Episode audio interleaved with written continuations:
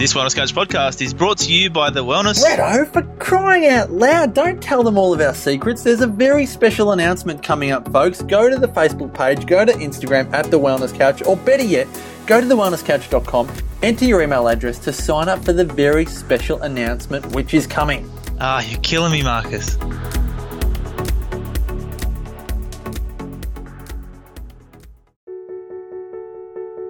TheWellnessCouch.com, streaming wellness into your lives. The Real Food Reel is a fresh and educational podcast dedicated to your health. We get real on current research, debunk food myths, and educate you on how to just eat real food. Your host, Steph Lowe, the natural nutritionist, is one of Australia's leading sports nutritionists, passionate about simplifying nutrition and addicted to coconut lattes, smoothies, and sweet potato. If you love the show, then please leave us a review on iTunes. Share the Real Food Reel with your friends and continue to spread the real food love.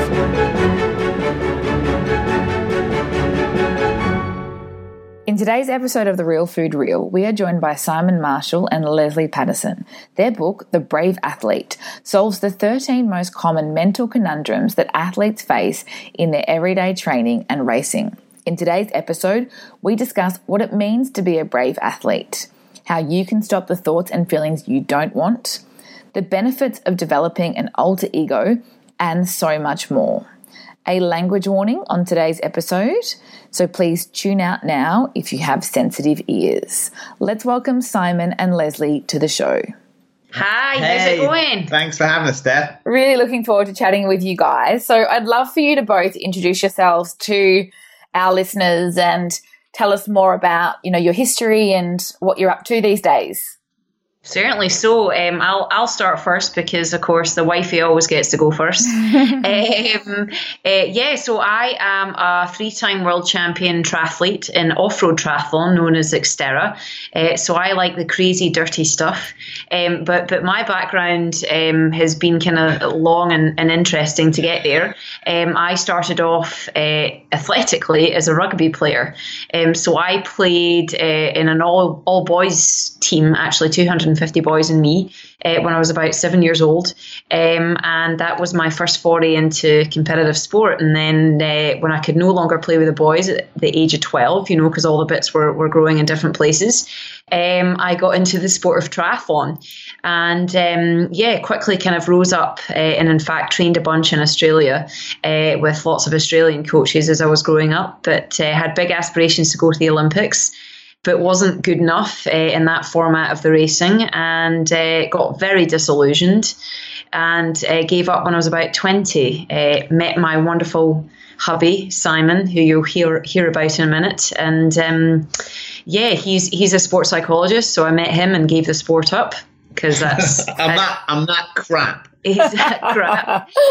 Um, and uh, yeah, went back and studied acting and drama and kind of basically got to know myself as a person and what I, I, I, enjoyed, what I loved, and came back to the sport of triathlon by way of Xterra, which is pretty much rugby plus triathlon equals Xterra. And kind of went on this uh, uh, next journey uh, in my sport and discovered a lot about how to approach it in a different way and how to go on my journey and how to find my successes and, and kind of used science sports psychology to help me get there. So uh, ultimately that's kind of how we created our, our coaching business and you know wrote our, our book and whatnot but i'll let Si fill yeah, you in on his yeah. background. So so i'm simon married to lesley of now 15 years. Can you believe it? So 15 years and um, i'm english lesley's scottish you probably tell and lesley was one of the few gals that came down from scotland to do her degree in england where i was finishing my phd in sports psychology so my background's in sports science. I think much like you, uh, Steph. So you study exercise physiology, a little bit of nutrition, biomechanics, and psych. And then I gradually started to specialize in psychology.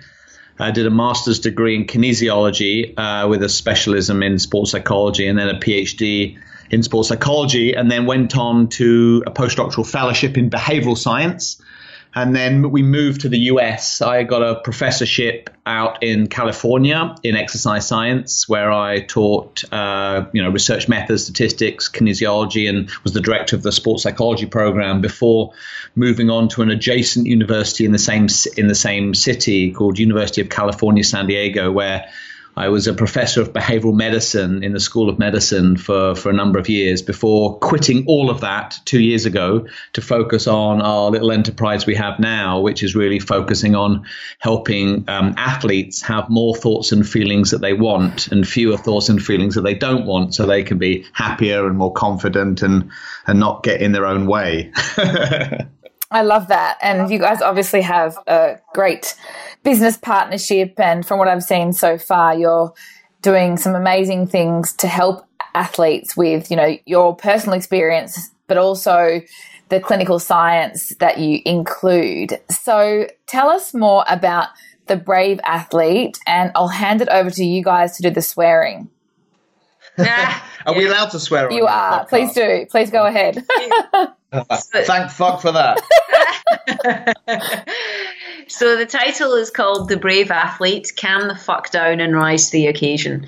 So uh, yeah, it, you know, the genesis of the book was obviously um, sort of my experiential knowledge combined with Si, uh, Si's background, sort of in, in, in sports psychology.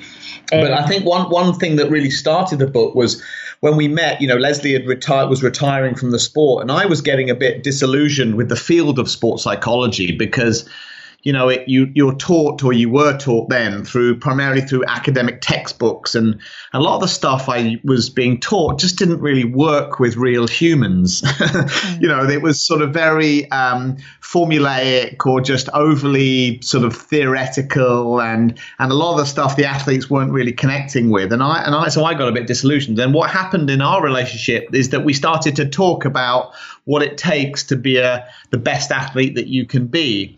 And in combination with Lesley's experiences of how she was treated as a young athlete, and this is when you know a lot of uh, uh, coaches uh, were big, were exercise physiologists and sports science bean counters, that they really had very little bedside manner, or they didn't really know how to to talk, or certainly didn't have really good skills of empathy, but they weren't able to know how to bring out potential that beyond the sort of quantifiable uh, data driven uh, models that they currently use. And so we started talking, and and, I, and, I, and my approach was also that there was something that I'm still find that's missing. And by marrying an athlete and marrying a professional athlete, which is one of the best things any sports psychologist can do, I highly recommend it.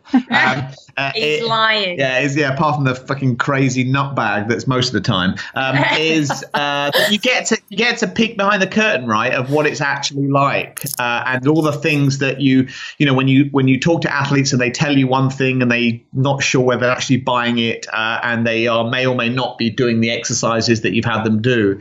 When you when you live with a professional athlete full time, you get to you get to go on this journey with them, this psychological and emotional journey, and that really makes you a lot more sensitive sensitive to the to the stuff that or why the stuff that you've been doing in the past doesn't work and what other things might work. And so it's really the merging of those two experiences in our book. And we were really keen to not write a book where very uh, similar to other sports psychology books and a lot of them if you don't if you're not familiar with this kind of area mental training in general it's sort of they're very technique focused. So there's books on stress management, or there's books on imagery for athletes, and so on. And and athletes that we coach never really come to you with those sorts of problems. They don't come to you and say, you know, I need more. I need to cope. Uh, I need to have better stress management skills to run a half marathon. They say things like, I need to harden the fuck up, or I just feel fat a lot of days, or you know, um, I, I, I, just I just don't feel like an athlete, or I don't feel like a real athlete. I'm just a you know insert their kind of story there. So we were trying to meet athletes where they were at currently, and so what we did is we we we, we sat down and we said, what are the most common psychological um, conundrums that athletes tell us that they face, and we wrote the chapter headings exactly how these issues appear in athletes' heads.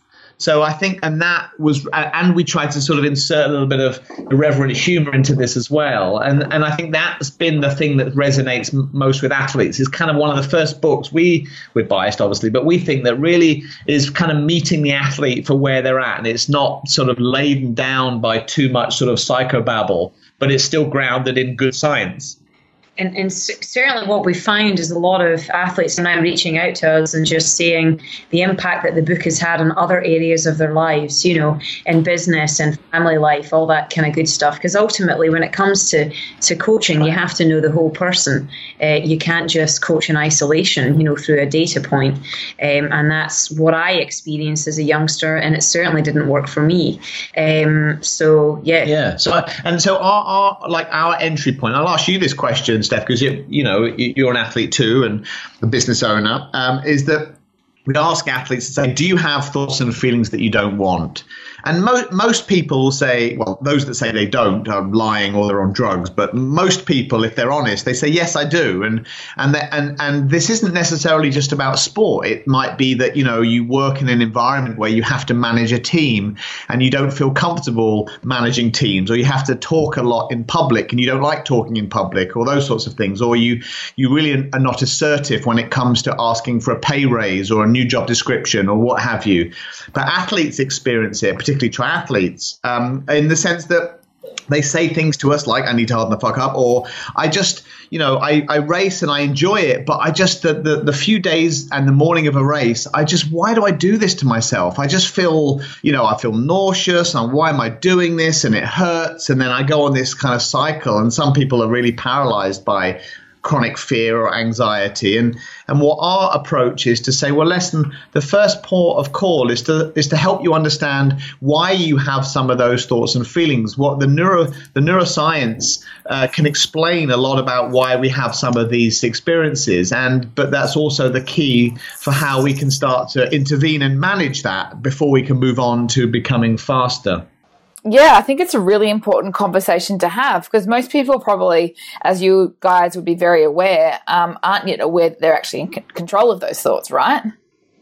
That's exactly right. In fact, most of us, um, and if you believe some of the science scientific studies is that when you look at how people make decisions, approximately 80% of the time they're based on emo- they're emotion based rather than rational based. And that gives us a little clue about what sorts of things are powerful influences in how people decide to do things, whether it's, you know, adopting a healthy lifestyle, changing their diet, uh, you know, attacking things that they scare them or trying challenges that put them out of the comfort zone and so on. So but but really you've been sold a, a, bit of a turd there because your brain is trying to trick you because many of the consequences that deep down you're you're frightened of or fearful of are either extremely irrational or if they do come true the world still turns and nothing really happens. It's not like that you're going to die and your brain parts of your brain unfortunately are wired to believe to have you convinced that your life is actually in danger uh, because those parts of our the brain that's doing the, the thinking for you at that point are you know quite a few million years old and they haven't really developed to, for, for modern life in the suburbs where the fear you know is a bit like a nipple tweak versus a you know a catastrophic being eaten by a tiger. Yeah, that's fascinating. And I wanted you to talk about um, a part of the book where you speak about the fact that we don't actually have one brain, but three. so, could you guys speak to that for me? Yeah, and I'll let Lesley talk uh, uh, about you know what that feels like in, in in real athlete world. But essentially, you know, in a nutshell, that your brain's evolved over millions of years, and the part right in the center is called the limbic system, and it and it houses things that many uh, structures that many of us have, might have heard of, like the hippocampus and the amygdala, and and it's the oldest part of our brain, and it's and it's emotion central. It's reactive. Uh, cat- it thinks catastrophically and it's paranoid, and its goal in life is to keep you alive. And we call that a chimp because, in fact, we don't just call that a chimp. Another, the person who coined this, is a fantastic book called The Chimp Paradox by a guy called Dr. Steve Peters. It's a fantastic read. And, the, and, and what the chimp analogy is, metaphor, is that, listen, you've got this part of you that from millions of years ago has developed – and and will uh, ultimately is trying to keep you alive. So it's trying to stop you either putting yourselves in situations that are physically threatening, or more recently, psychologically threatening. And the three most common things that it's, it will shit the bed at if you ever uh, tease it that you are going to be in these situations are the opportunity for you to be humiliated, feel inadequate, or embarrassed.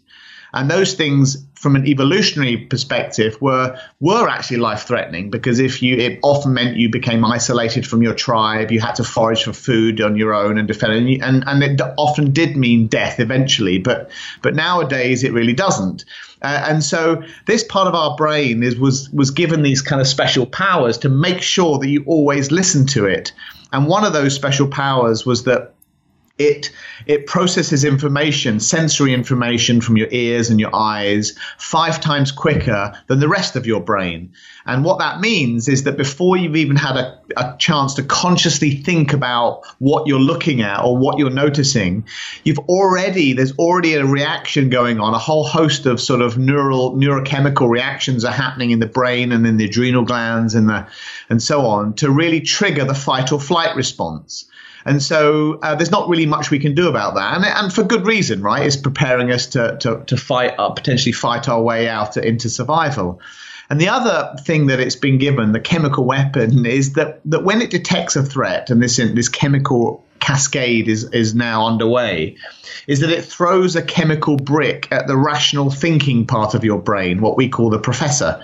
And, and about 30 neurotransmitters are released to make sure that you can't think your way out rationally out of a life threatening uh, situation. And and again, that's for good reason too. You don't want to go up to someone and think, well, is that a gun in their hand? Or it could be a pen. Let's go and find out what I'm actually seeing. And it can't. You you need to feel, you know, as though you need to get out of there very quickly.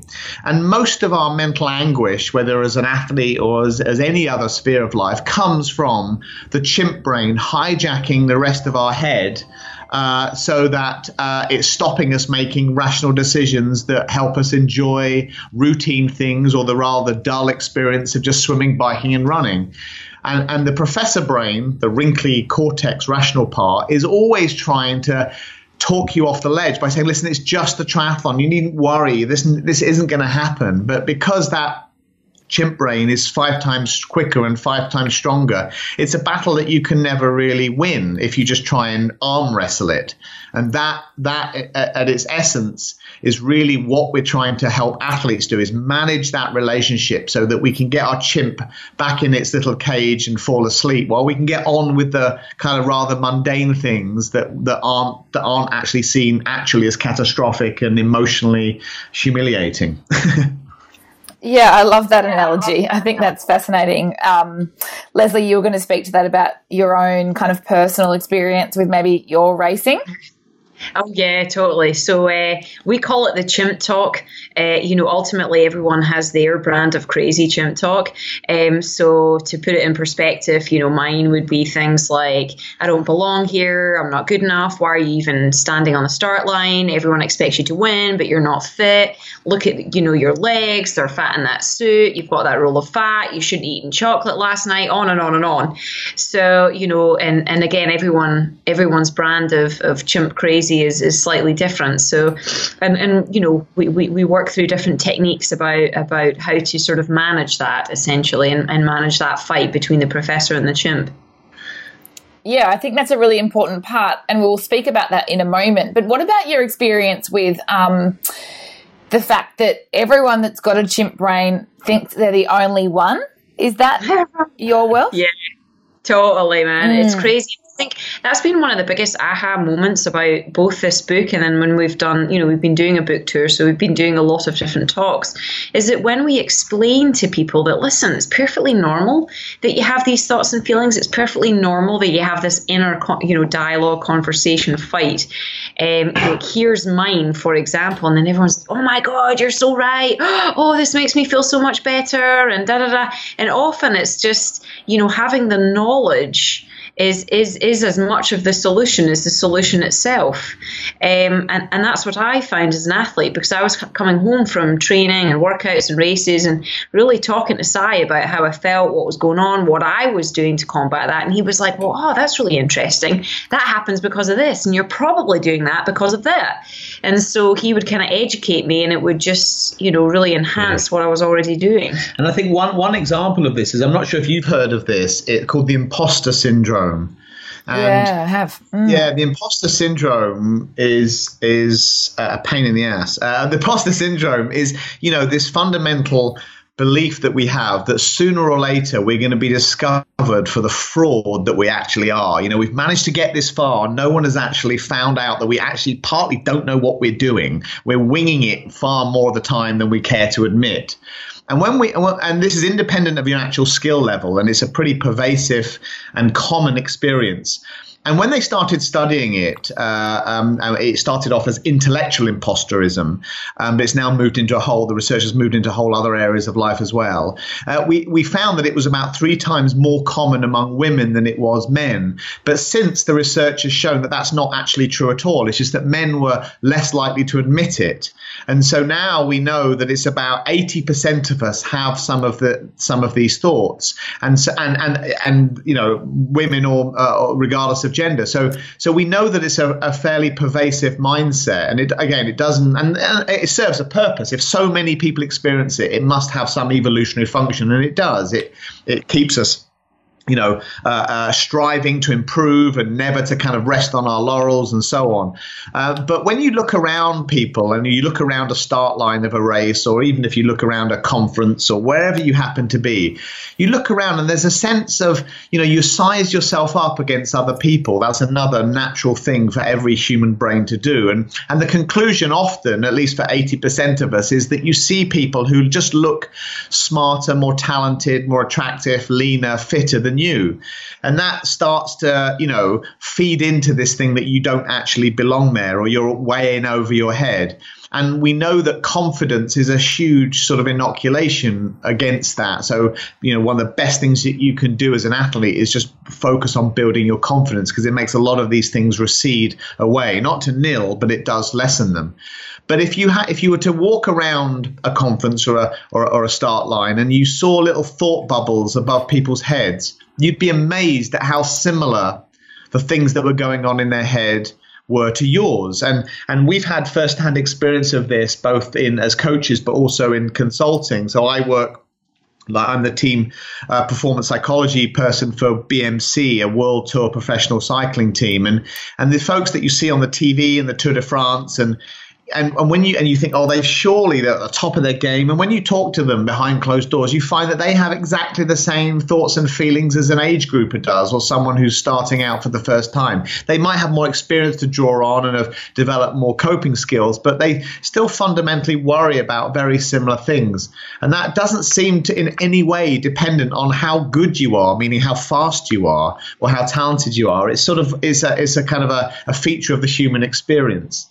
That is interesting. So it's obviously then the tools that you learn which can change your experience, as you've been saying. So in the brave athlete, what um, can you share? Maybe a couple of strategies or techniques that we can start to practice.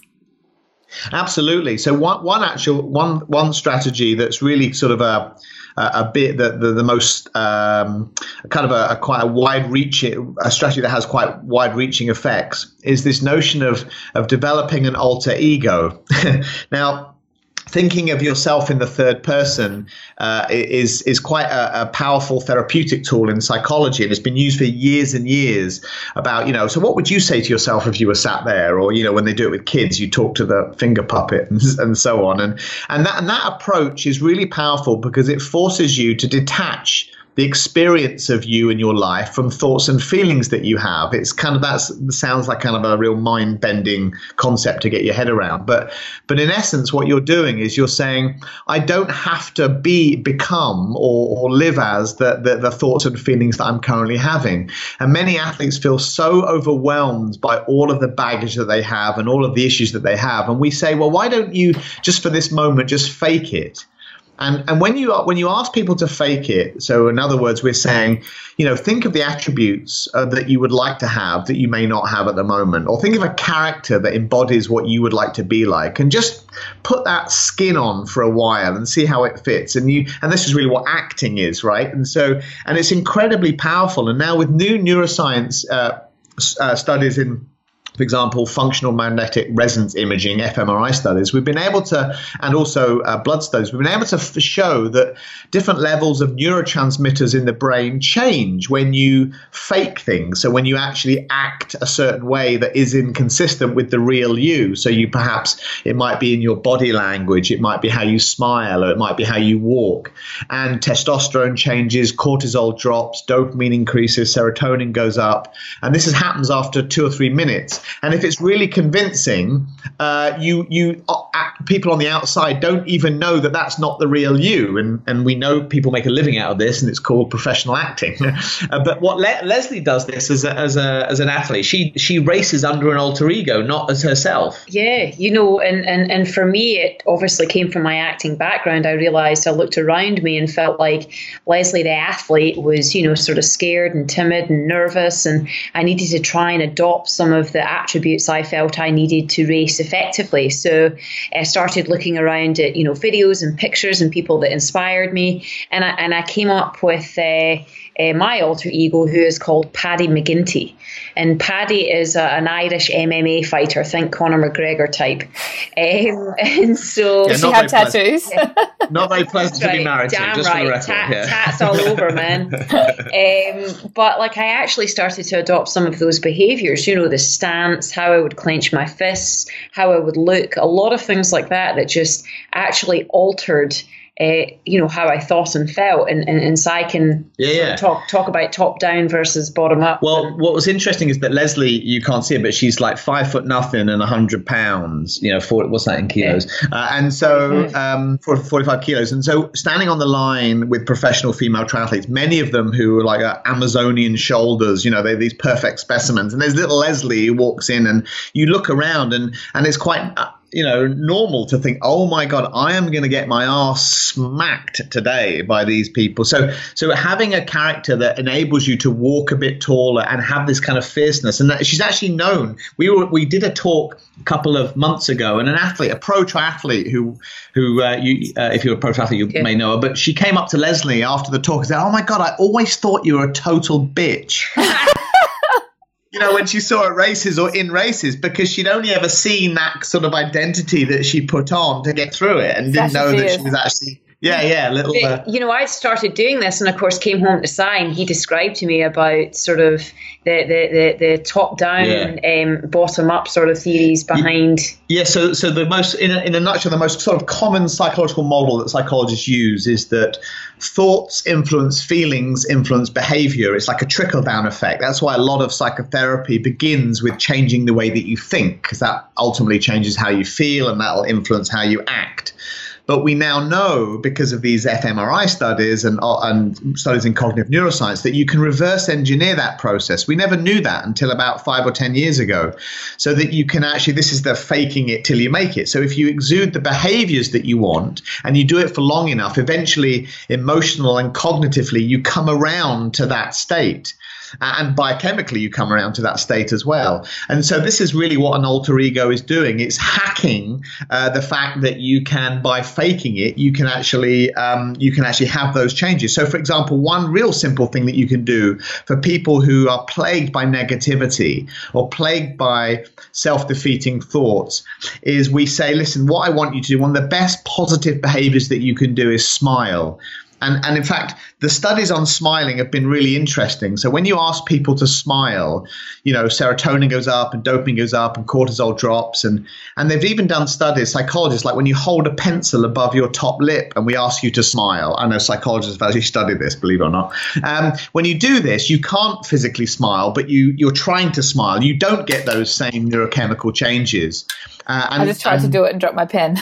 that's right. And, and Converse, and I could feel you doing that. And conversely, when you have people who have Botox, um, where you know, and it gives you kind of a permanent grin if it's done poorly, um, then that in, induces mood change or mental health changes through these biochemical pathways because it's activating, albeit paralyzing in certain form, these muscles that are to do with a positive facial expression. So when we ask triathletes who are negative, say, look, what I want you to do, even if it's through gritted teeth and you don't feel like that inside smile, uh, congr- uh, thank the volunteers or marshals, or smile as as athletes pass you or you pass them, or congratulate them, and and getting you into that mindset by faking the behavior is really powerful. So faking it till you're making it, it till you make it is now an evidence based statement, and so that's really that's something simple that we can all do uh, uh, in our everyday lives, not just in sport.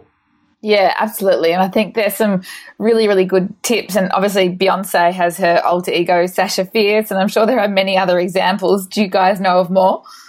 Uh, well, you know, you know, what's funny though is I think a lot of people just naturally do it in their mm. everyday lives to a certain extent, right? Whether it's being a mother or uh, being a wife or being a business owner or being a podcast host, right? You know, you wear your little hats um, and you kind of jump into a different character. So, to a certain extent, most people actually do a lot of it already. Uh, we're just taking it to the next level. Yeah.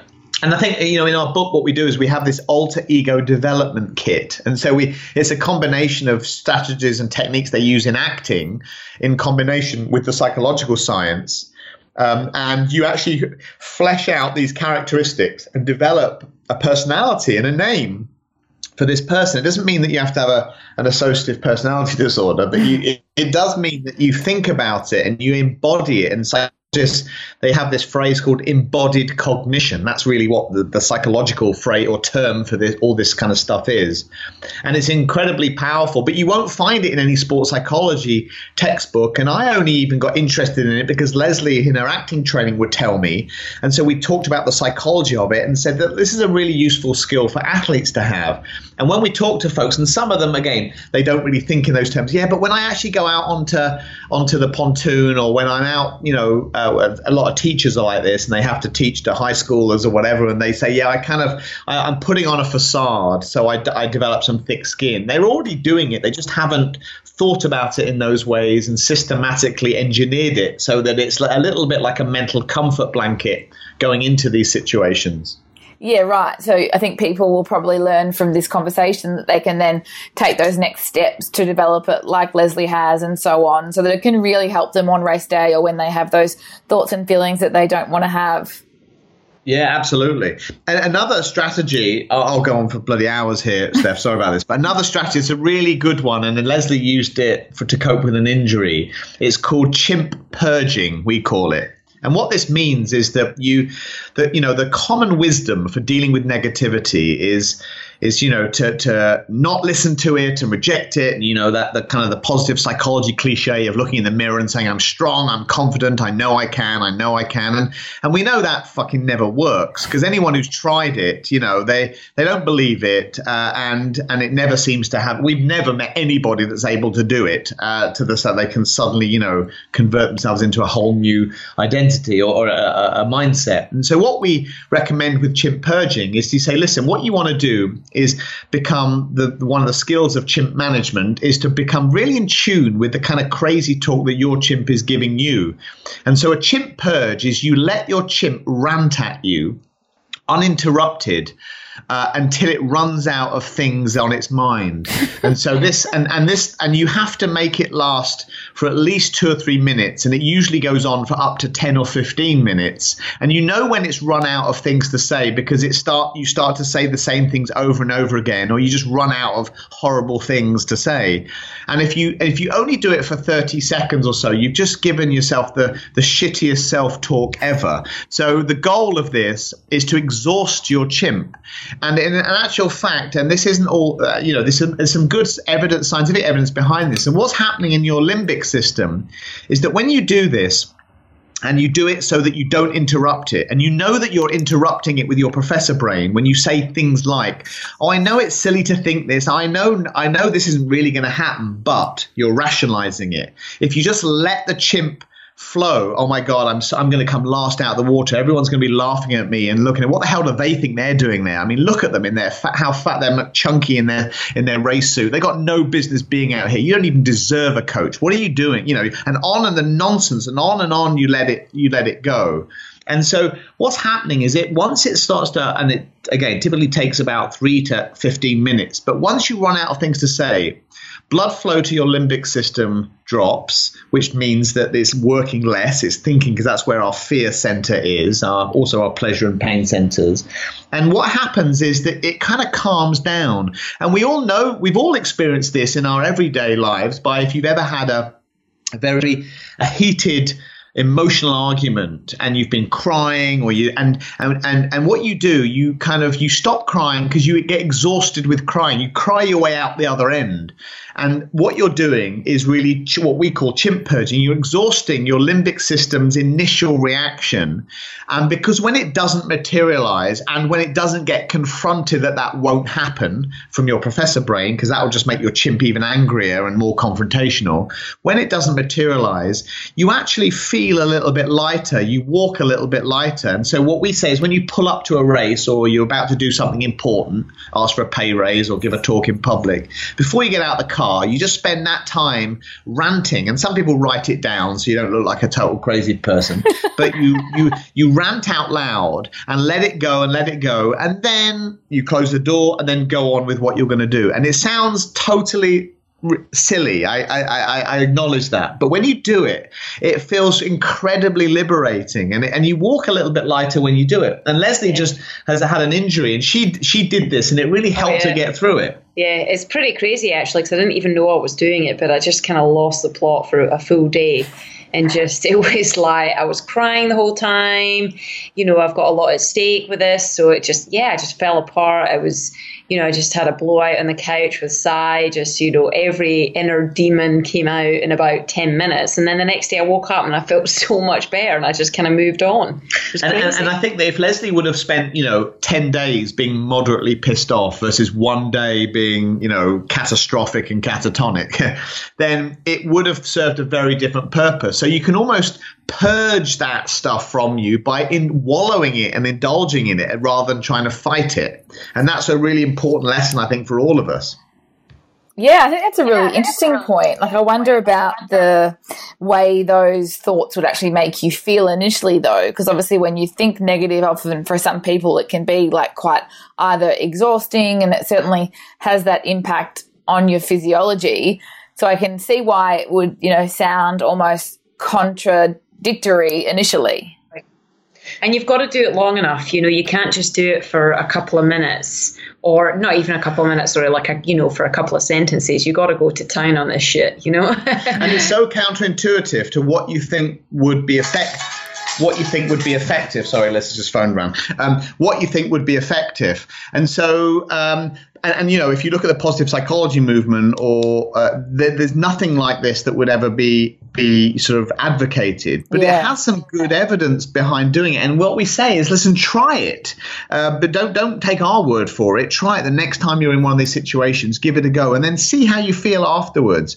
And I think that, you know, once you've got over that initial, you know, because you're recognizing that it's not the real you that's doing the talking, you're letting your chimp, this kind of primitive, primordial part of yourself, rant its illogical nonsense. Because so you're not really sort of taking ownership of it. You're just like letting the, the two year old have a tantrum in the supermarket rather than trying to fight it and say, I'm going to come back when they've stopped crying. That's a great analogy. So, is there anything else you wanted to share with us about the brave athlete? Um, no, just that I think it goes beyond sport, right? And it, mm. it goes into pretty much every application of life. And sport is just the forum to kind of investigate some of these issues that are going on in our worlds. Yeah, and I, well, one thing I will say is that on the the the fourteenth of November, uh, the audio book comes out because uh, we've recorded it. Lesley and I have, have read the chapters, which will be is funny for many reasons. uh, and um, so, you know, uh, folks who, as well, we're trying to appeal to the lifestyles of busy people as well. And so, if you can't get the print book or you read it on a Kindle, is that you can listen to it for those long trainer sessions in, you know, when you're in in, in your garage or something, or or running or so on. So, our audio book comes out uh, as well soon, and we're hoping that also gives people another way to kind of experience and use some of these strategies in real time. Yeah, absolutely. And I'm sure it's something that you need to come back to a number of times. So it will be a great resource to have on hand. Yeah. Defo. awesome, guys. Before we finish up, direct our listeners to where they can learn more about you guys online. And um, I'll pop everything in the show notes for people to, that want to find out more. Yeah, so they can go to our website, braveheartcoach.com, and that has a bunch of info on us. Um, and also, as well, if you are an athlete, you can uh, fill out one of our SMOG tests, which is basically you, you, you, you fill out a bunch of questions, and then I'll call you up and have a wee chat about your exercise, what's going on in your sort of health and fitness world. You know, no strings attached. Yeah, awesome. All right, that sounds excellent. I'm sure there'll be many people wanting to learn more about that. Awesome. Thanks, Steph. Thanks, guys. It was so great to have you on the Real Food Reel, and I look forward to checking out the Brave Athlete myself. Thank you very much. Cheers, Steph. This has been a production of TheWellnessCouch.com. Check us out on Facebook and join in the conversation on Facebook.com forward slash The Wellness Couch. Subscribe to each show on iTunes and check us out on Twitter. The Wellness Couch, streaming wellness into your lives. Whilst the Wellness Couch presenter endeavor to provide accurate and helpful information to their listeners, these podcasts cannot take into account individual circumstances and are not intended to be a substitute for health and medical advice from a qualified health professional. You should always seek the advice of a qualified health professional before acting on any of the information provided by any of the Wellness Couch podcasts.